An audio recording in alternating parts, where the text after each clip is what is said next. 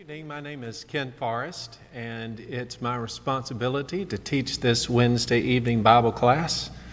This is a class conducted by the Boonville Church of Christ, and we're honored that you've chosen to be a part of our study tonight. This is just another part of a series of lessons that dealing that are dealing with how we develop a servant mentality. Tonight, I want us to be thinking about developing the heart of a servant.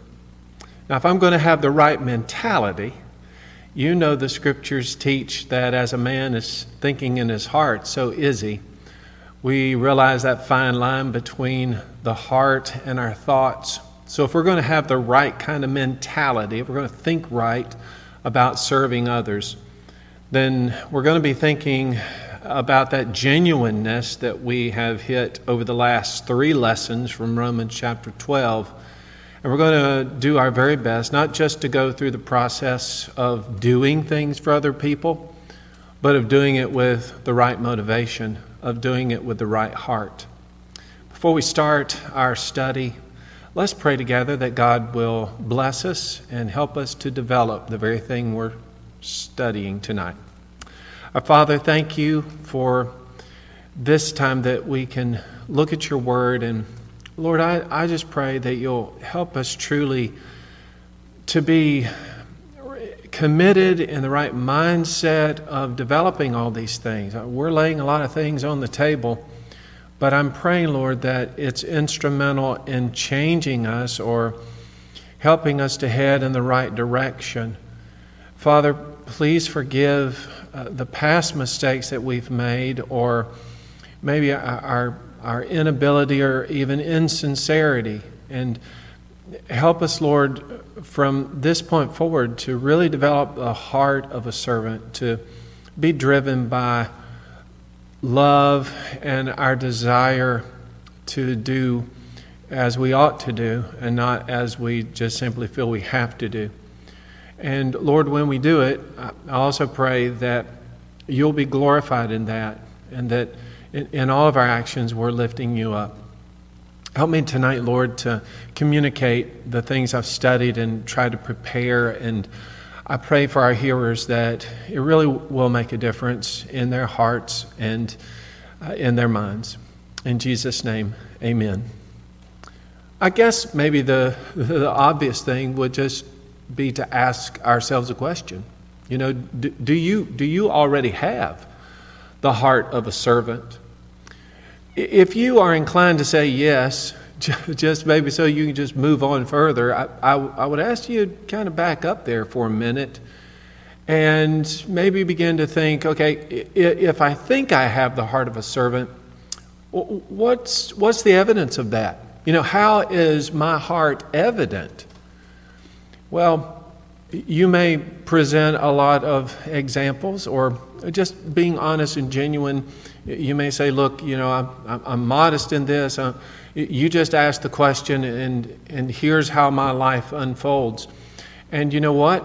Uh, maybe it is, and I hope it is. You already have this heart that we're seeking to develop. But in every case, whether we're sincere or not, there's always room for growth. And I would imagine that for those who really are genuine in their service and have developed a heart that puts others first, that the primary motivation behind that is the relationship that you have with Jesus. You look at Jesus as the perfect servant, and you're just you're just naturally becoming a great servant because all you're trying to do is to follow in the footsteps of Jesus. Now, we've been here at Boonville for several months now, and I'll just be honest with you. I, I have seen in this congregation incredible servanthood and people who do things or, or offer uh, their services without any expectation of return. Uh, a lot of things are done in an anonymous sort of way. You know, all of that ought to make us feel good. But let's, let's don't get to the point where, you know, God forbid we just stop and congratulate ourselves that we've arrived, but always striving, always trying to do better. So, a part of that, maybe the most important part of that, is the very thing that we're going to talk about tonight of having the right kind of heart as a servant. Now, I'm just going to, I'm, I'm listing uh, several things to describe as best I can what a servant heart is. And since Jesus is our pattern, I'm, I'm also going to be including some insight into the life of Jesus. I, I am not trying to say that everything I note tonight is evidence of that heart, because there are probably an infinite number of things that we could point to. But these are some things that are just so evident, and, and that's what I was getting at when I asked, do you, do you know what it is that's evident in your life that would indicate the right heart? Here, here are some things tonight that are going to do just that. And when I think of a servant who has the right heart, I'm thinking about a person, a servant, who humbly serves other people. Now, you see that immediately with Jesus, right? And we've already talked about a passage at length, but I just wanted to, to reiterate it, and there'll be several of those tonight, just to bring back to mind the kind of heart that Jesus had, and then of how the scriptures point to that, and then encourage us to have the same thing, to be, to be like Jesus, to walk in his footsteps. The text that I would point to is Philippians chapter 2 beginning at verse 1.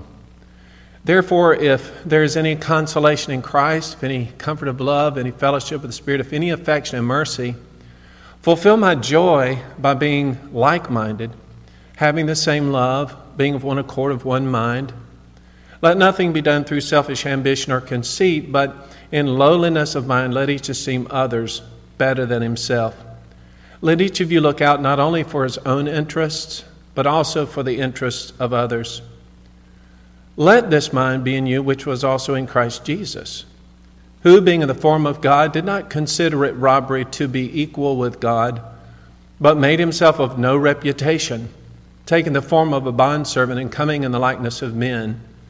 And being found in appearance as a man, he humbled himself, became obedient to the point of death, even the death of the cross. Therefore, God has highly exalted him and given him the name which is above every name, that at the name of Jesus every knee should bow, those in heaven, those on earth, and those under the earth, and that every tongue should confess that Jesus Christ is Lord to the glory of God the Father. Now, I admit there's a lot to be discussed in those verses, and uh, we certainly can't touch on all of that with the matters that we have at hand.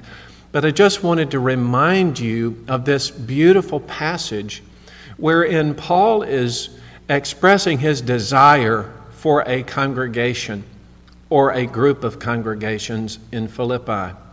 And he's like, Look, there are some things I'm expecting are in place with you already, and you'll fulfill my joy by not just, not just having you know, a, a, union of believers, but unity itself, at that one mindedness, uh, of one accord, of one mind. If you will have that, then you will be following, he says, in the footsteps of Jesus. Jesus emptied himself of the glory of heaven, honestly, to boil it down, in order to come and serve all of humanity. But not just the humanity of his own time and of those of his personal experience, but of all those who had ever lived and all those who ever would live. Jesus emptied himself the glory of heaven so that he could come and be a man in the flesh and experience all that there is to experience in the flesh, and then without sin to die on our behalf so that we could live. You see, Jesus Jesus is the ultimate expression of how a servant humbly, now there's no greater humility than him humbling himself, giving up his glory and coming here, of a servant who humbly serves other people, not just of his own time, but of all time. If you and I are going to be servants, we're going to have that, you know, that same mindset. We're going to, we're going to serve other people humbly. We're not going to do it because they've done something for us and we feel indebted to them. We're going to do what we do in service to others because it's simply the right thing to do or because they need us. You know, they, they need what we have to give, and we're not holding it back simply because either they've wronged us or because we don't feel somehow indebted to them. Also, know that servants not just are going to humbly serve, but they're looking for an opportunity to serve others. Now, here again, Jesus is the great exemplar of what it is to seek out the opportunity to serve. In Mark chapter 10 and verse 45, Jesus says that the Son of Man did not come to be served, but to serve. And here's how he serves to give his life a ransom for many. Now, there's a lot in that passage as well, but some important notes to recognize is that, for one thing, here's the Son of Man. You know, here's the Son of God who has come to earth. We all want to worship him and, and lift him up. But he says, wait a minute, the, the Son of Man didn't come for that, didn't come to be served. He came to serve us. And here's how he did that by giving his life a ransom to pay for or to make right that debt that's been incurred by every sinner, ultimately being separated from God. Jesus offered his sacrifice of his own life uh, in the shedding of his blood on that cross so that our sins could be washed away when ultimately we obey the gospel. So, Jesus knows everything about what it means to seek out an opportunity to serve. In Romans chapter 12 and verse 13, there in that text, it describes uh, a couple of things that are related to the idea of us being a living sacrifice. And he says uh, two things distributing to the needs of the saints and to be given to hospitality. Now, there are two mechanisms by which we might seek out an opportunity to serve in a, in a kind of fashion as Jesus served, looking for the opportunity. Distributing to needs, you see a need, not once, but, but there is a need that exists, like in the first century when churches rallied to help those who were in Jerusalem, those either who had been displaced initially or later those who were uh, damaged or hurt by famine. Wherever a need existed, the church rallied in order to serve those who were in need. And then he also says to be given to hospitality. The idea here is I don't just wait for somebody to come to me with their need, but I'm looking for an opportunity to open my doors and to share what blessings I have with those who are in need as, as I see it. So here, here are, you know, here are some examples of Jesus setting himself up that way. And then of us in kind of practical terms from Romans 12 of putting putting our faith into action through trying to relieve some needs that we see that exist. There's an interesting statement that Jesus makes in Luke chapter 22 and verse 27. Jesus said, I am among you as one who serves. I am among you as one who serves. Hey, I'm, I'm one of you. But as I am among you, as I am one of you, my, my whole desire, my, my inclination is to serve. Now, I want to connect that with another statement that's made in the scriptures that I just, I don't know, to me it's astounding. And that's Isaiah chapter 7 and verse 14. It's talking about the virgin birth, and the one who is to come was going to be Emmanuel. God with us. Okay, now, will you put those two ideas together with me? Jesus says, Here's who I am I am among you as one who serves. Isaiah says, He would be God with us. Now, there, just kind of work it with me. Here is God among us, and what's He doing? You know, God is ultimately the, the object of our worship. We lift Him up, we praise Him, all that. Yeah. But Jesus says, I have come to serve you. That's God being with you. Wow. I just think I just think it's so beautiful how God isn't about just getting the attention. That God's God's earnest desire, God's focus is not on himself. It's on it's on his needy creatures who had fallen into sin and separation. Boy, God loves us, and he loved us to the greatest extent through his own son. And then I you know what? I know that servants recognize the supreme service of Jesus. I want to think with you about a passage. Now, this is kind of, I don't know, those other things were a great segue into this passage because I want to think about Romans 5, verses 6 and following. It says there that when we were still without strength, in due time, Christ died for the ungodly. For scarcely for a righteous man will one die, yet perhaps for a good man someone would even dare to die. But God demonstrates his own love toward us, and that while we were still sinners, Christ died for us. Okay, here's what I recognize about Jesus I recognize the supreme service that he has offered me and everybody else for that matter.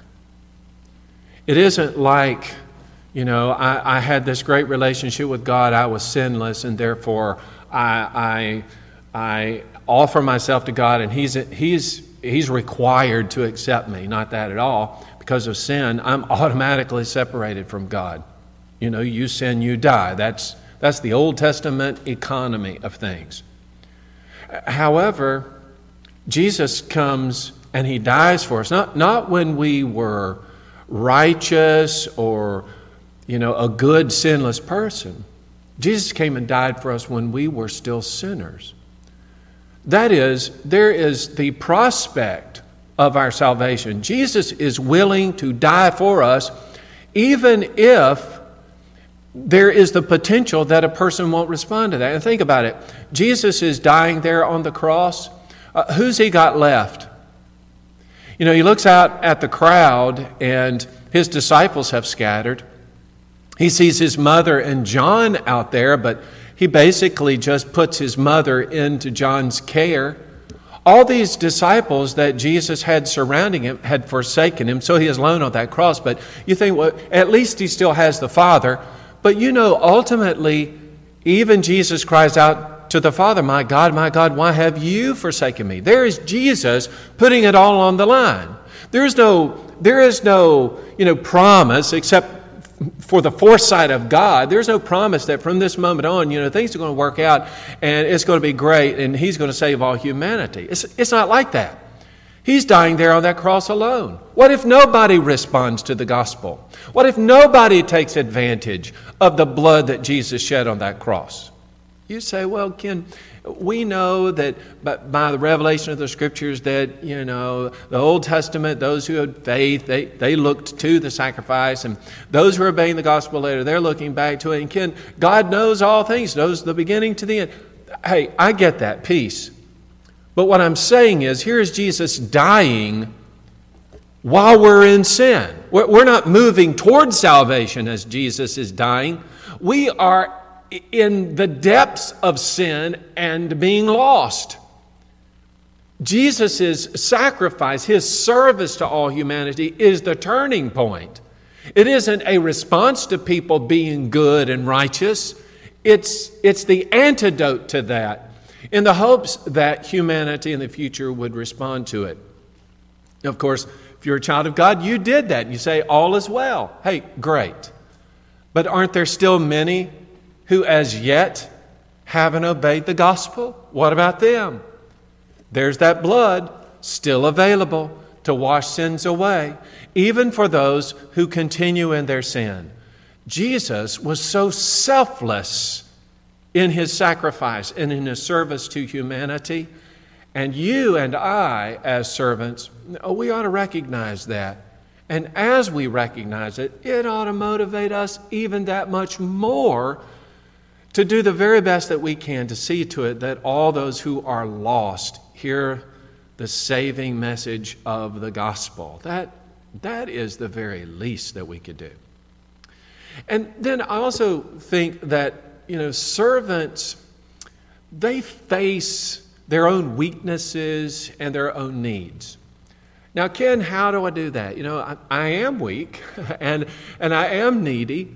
I, I, I, do because I am a servant and I've obeyed the gospel. I do know that without Jesus, I, I was lost. There was no hope for me. And so, boy, you know, even if I don't identify a particular weakness or need in my life, well, certainly just in, in those terms, I'm, I'm so needy and uh, what would I do without Jesus? That well, okay, if that's true, then let's see to it that as we're progressing to be servants who are following in the footsteps of Jesus, the ultimate servant, what Isaiah 53 said, the suffering servant, willing to suffer so that, so that we could live. If we're going in those footsteps, then let's be sure that we're filled with what he is. Uh, Colossians chapter 3, verse 16. You know, that, that idea being filled with, with Christ. Ephesians chapter 5, verse 18. Uh, not, you know, not being uh, filled with the results of, of wine and spirits, but being filled with the Spirit of Christ. those ideas. Or Galatians chapter 2 and verse 20. I've been crucified with Christ. It's no longer I who live, but Christ who lives in me. And the life which I now live in the flesh, I live by faith in the Son of God who loved me and gave himself for me. I, am living as a result of his sacrifice and his service to all humanity, yes, but I'm commanding myself to be filled with the Spirit, to be filled with the Word of Christ. And then, you know, there's that passage that I'm just going to say figuratively, most Christians just kind of have in their pocket when things are going awry or when we're tested. But it really goes back to the notion of trying to follow in the footsteps of Jesus and trusting that that's going to, that's going to provide the way. It's, it's Philippians chapter 4 and verse 13. I can do all things through Christ. I can do all things through Christ who strengthens, who builds up, who makes possible, strengthens me. We're trusting in the Lord but part of the reason, maybe one of the greatest reasons of all, is because we recognize our own weakness and our own needs. Okay, now I have three more, so hang in there with me. And I told you these aren't aren't all of them, but I'm trying to list some things I think are important. Uh, one one other thing is this idea of just I, I know that if I'm going to serve, that I've I've got to I got to recognize a sense of, of surrender. I'm going to live a life of surrender and sacrifice. Now, that goes back to what we talked about over the last three different lessons. The kind of the, the startup statement of Romans chapter 12, the reminder of what it is that we've been called to be. And I, I get the idea reading this entire chapter that, you know, Paul, Paul had at least great hopes for the church that was in Rome, and he's hoping to go and to see them, but as yet hasn't been able to. And so he, he, he maybe is hearing about some lapses in terms of their Christian growth, and he's just trying to build them up. So here he just comes right out with it, right? I beseech you, or I'm begging you, therefore, brethren, by the mercies, the, the tender mercies of God, that you present your bodies a living sacrifice, holy, acceptable to God, which is your reasonable service. It's, it's the right thing for you to do in response to what Jesus has done for you. And don't be conformed, don't be made with the form of the world, but be transformed. Go through the metamorphosis by the renewing of your mind, that you may prove, become the example of what is that good and acceptable and perfect will of God. So I'm going to, I'm going to strive to, to surrender myself in terms of my relationship with the Lord. It's, I saw in Galatians 2.20, it's no longer me So I'm, I'm giving something up. I'm, I'm sacrificing myself to the Lord. And as the Lord's will is, that's going to be my directive. As a servant of the Lord, again, not my agenda, not serving myself. My agenda is Lord's, the Lord's agenda. And if we'll just, we'll just keep Jesus as a servant in our mind, that will give us the direction that we sorely, absolutely need in order to be a success in these terms, to develop that, that heart that we're looking for. I also recognize that servants, you know, find their identity in Jesus Christ. I mean, He's the one that I'm setting up as my pattern. And I look at like passages like Ephesians chapter 1. Uh, bless, uh, verse 3 Blessed be the God and Father of the Lord Jesus Christ, who according to his abundant mercy has begotten us again to a living hope through the resurrection of Jesus Christ from the dead uh, to an inheritance incorruptible, undefiled, doesn't fade away, reserved in heaven for you. That's uh, 1 Peter chapter 2, but our 1, verses 3 and following. An inheritance uh, set aside for us and reserved for us. I, I'm going to put my trust in the Lord for that. Ephesians 3 Blessed be the God and Father of the Lord Jesus Christ who has blessed us with every spiritual blessing in the heavenly places in Christ, just as He chose us in Him before the foundation of the world, that we should be holy and without blame before Him in love. In our relationship with the Lord, being in Him, He says, first of all, come every spiritual blessing. And he'll unfold time and time and time again through this passage the very idea of being in Christ. Just like uh, Peter said, in verse 7, uh, we're reminded, you know, of obedience to the gospel and the blessing that comes from that, the shedding of the blood of Jesus. We learn about the inheritance that we have as a result of being in Christ and of the idea that the Holy Spirit recognizes us in that relationship, verses uh, 13 and 14, as again we are in Jesus Christ. I recognize, as you do, in this relationship with Jesus, my identity. My identity is with Jesus. Look, we grew up, our parents told us we were great in one area or another. They built up our esteem. I hope that was your experience. But the reality sets in when we become adults, right? We recognize we're, we're, not, we're not great at everything maybe that our parents told us. They inspired us, they encouraged us. But now, as we've we've made some maturity, we see things for uh, how they really are. And, you know, maybe we still aspire for greatness in some areas. And we're going to adjust our thinking and set out a plan or a goal in order to achieve some of those things maybe that we've hoped for. Or maybe our direction changes. Maybe there are other areas in our life that we want to strengthen or, or talents that have remained hidden for years. We want to strive to build those things up. Ultimately, what it comes down to for the Christian is the relationship that I have in Christ that results in all of these blessings, manifold blessings, all blessings in Christ that come into our possession. What are we going to make of that? It ought to motivate us and drive us to find that, that place in the body wherein we ought to reside and then to serve the Lord with all of the fullness that we have within our capability. And then finally, uh, servants live according to the perspective of eternity. Look, we're going to live, but as we're living, where is our focus? In the book of Hebrews, chapter 12, verses 1 and 2, we get a picture of the focus that Jesus had. Therefore, uh, seeing we also are surrounded by so great a cloud of witnesses, let us lay aside every weight and the sin which so easily ensnares us, and let us run with endurance the race that is set before us, looking unto Jesus, the author and finisher of our faith, who for the joy that was set before him endured the cross, despising the shame, and is set down at the right hand of the throne of God. Now, that is, in a very uh, quick uh, statement, a, reflection of what Paul had said in Philippians chapter 2, especially verses 5 all the way through verse 11, because you have Jesus, he's humbled himself, he is going to die on a cross. But what's he looking to? Is he just looking to the cross and the end? Why, no.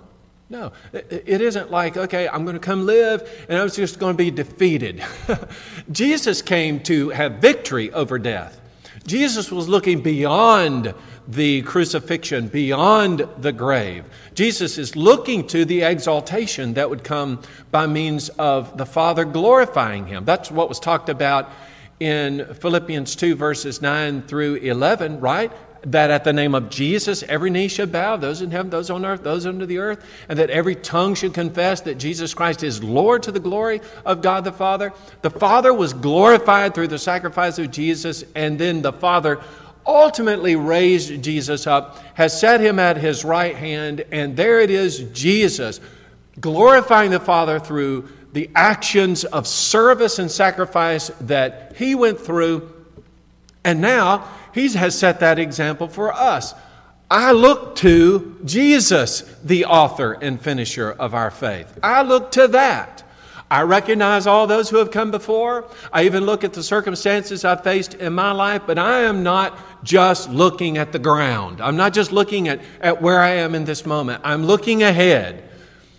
To the Colossian brethren, Paul said in Colossians chapter 3 if then you are raised with Christ, seek those things which are above where Christ is, sitting at the right hand of God. Set your mind on things above, not on things on the earth, for you died and your life is hidden with Christ in God. So I'm looking to Jesus, the author and finisher of faith. I'm looking to heaven, looking beyond the, the setbacks and difficulties of this life because I know that there is something greater. In the meantime, as I am living, I am living as Jesus. And living as Jesus ultimately means that I'm going to do my very best to walk in the footsteps of Jesus. Jesus is the ultimate example of service and sacrifice, and God help all of us to have not, not, just the, the, not just the mentality, not just the thought of doing it, but combined with that is the heart uh, the genuineness that says, I'm, I'm going to serve no matter what. I'm going to have the mind of Jesus Himself. That whether or not those who are the object of my service respond or not, I'm going to com- continue doing it because I'm walking in His footsteps. Okay, I hope that as you examine yourself and, and maybe thinking over some of these, or, or maybe you'll think of some other uh, aspects of developing that heart. But these are some fundamental points, thinking about Jesus and then comparing that to what we ought to be aspiring for. I hope that these are some ideas that will help you in developing that heart and ultimately of developing a servant mentality. Let's pray together and then we'll be finished. Our Father in heaven, again, we thank you for the blessing that it is to peer into your word. And I pray, Lord, that you'll help us in our quest to develop the servant mentality that will be certain that we have really the heart of a servant, which honestly is the heart of your Son, Jesus. Help us, Lord, to walk in his footsteps. Help us to be confident that what we are doing is right, and despite maybe others turning away from us or, or uh, us not seeing results, that we'll continue and be inspired by Jesus' action, that we can ultimately reach somebody and demonstrate our own service and sacrifice. Lord, help us, as we've already seen, to be the living sacrifice that sets the example of what's the good and acceptable and perfect will that you have. And Lord, just be patient with us as we're striving to develop these characteristics in our everyday life. Thank you, Lord, for all that you're doing in us and through us. And it's in your Son's name that we pray. Amen.